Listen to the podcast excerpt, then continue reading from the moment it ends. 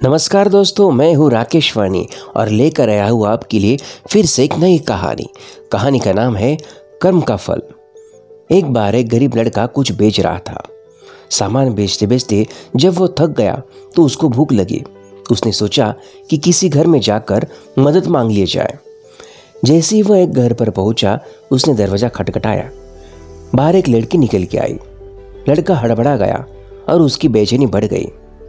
उसने बोला क्या मुझे पीने के लिए पानी मिल सकता है? लड़की अंदर गई और सोचने लगी कि गरीब लोगों को पानी तो सब पिलाता है। हो सकता है उसे भूख लगी हो। उसने देखा रोटी तो नहीं थी, लेकिन उसकी नज़र दूध पर गई। उसने गिलास दूध भरा और लड़के को दे दिया। लड़का दूध पीकर खुश हुआ।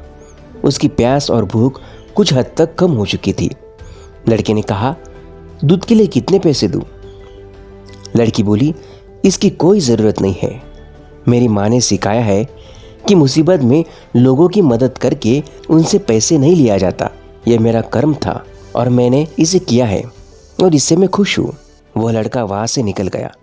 लेकिन रास्ते में सोच रहा था कि दुनिया में अच्छे लोगों की कमी नहीं है। अगर ढूंढा जाए तो ऐसे चेहरे और लोग सभी दिशाओं में मौजूद है। इसी तरह की कई सकारात्मक और अच्छी बातें उसके दिल और दिमाग में चल रही थी।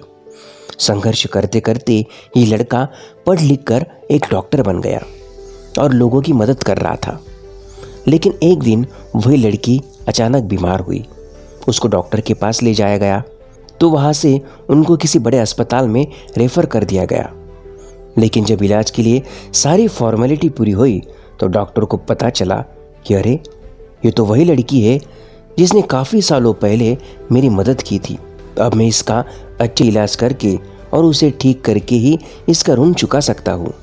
जब सारा काम हो गया और लड़की का ऑपरेशन खत्म हुआ तो एक बंद लिफाफे में उसको एक पत्र मिला।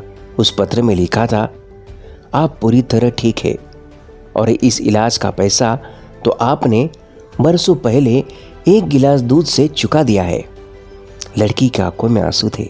वो बोली, मेरे पास इलाज के पैसे नहीं थे, लेकिन आप भगवान बनकर जीवन में आए।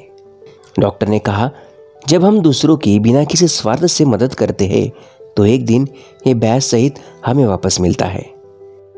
तो दोस्तों, इसीलिए आज के समय में हमने ज़्यादा से ज़्यादा लोगों की मदद करनी चाहिए, क्योंकि इससे हमें वो खुशी मिलती है जो दुनिया की किसी भी महँगी से महँगी चीज़ से नहीं खरीदी जा सकती।